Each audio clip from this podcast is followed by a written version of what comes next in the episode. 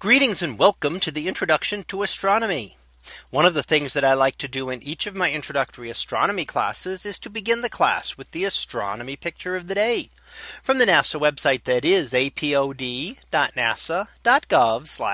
apod. And today's picture for January 8th of 2022. Well, it is titled Quadrantids of the North. So what do we see here? Well, this is actually a part of a meteor shower and the meteor shower is called the quadrantids. Now, as you may recall, meteor showers are named after the constellation in which they appear to radiate. So if we look here, all these const all these stars seem to radiate back towards a certain part of the sky. You can see each meteor heading back from a certain part of the sky up towards the upper right hand side. Now it's actually the constellation known as Quadrans Muralis. Now if you've never heard of that constellation, it's not necessarily a surprise. It is what would be considered an obsolete constellation.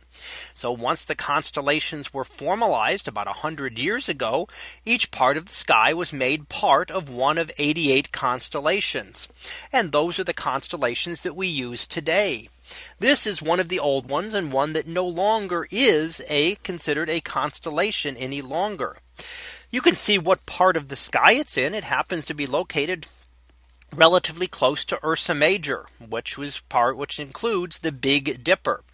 The Big Dipper itself is not a constellation, but is an asterism. An asterism is a prominent grouping of stars, which is not a constellation. Now it can be within a constellation, such as the Big Dipper, or it can go across multiple constellations such as the summer triangle which contains three bright stars in three different constellations. So here we see those and you can in fact see some of those streaks going right through uh, the Big Dipper. Uh, they are almost centered in the in the image towards the top there looking a little upside down with the bowl of it being emptied out at this point this positioning in the sky. So this is again a meteor shower, which uh, peaked on January the 4th. So we had a number of number of uh, meteors visible in it uh, from the uh, observing station. We see a bunch of radio telescopes from a Chinese observing station that are in the foreground.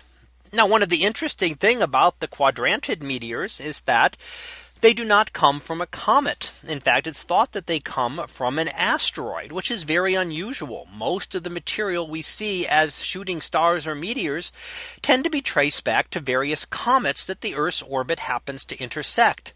In this case, it seems to be an asteroid and the asteroid must have had some kind of activity. Something happened to it that caused material to be pushed off of its surface and it's little bits of that material that we see today.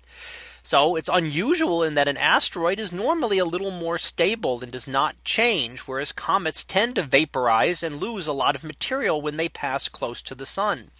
So while most uh, meteor showers are associated with comets, this one, the quadrantids, appears to be associated with an asteroid.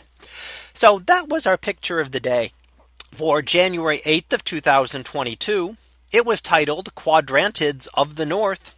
We'll be back again tomorrow for the next picture previewed to be a shrinking red spot. So we'll see what that is about tomorrow. And until then, have a great day, everyone, and I will see you in class.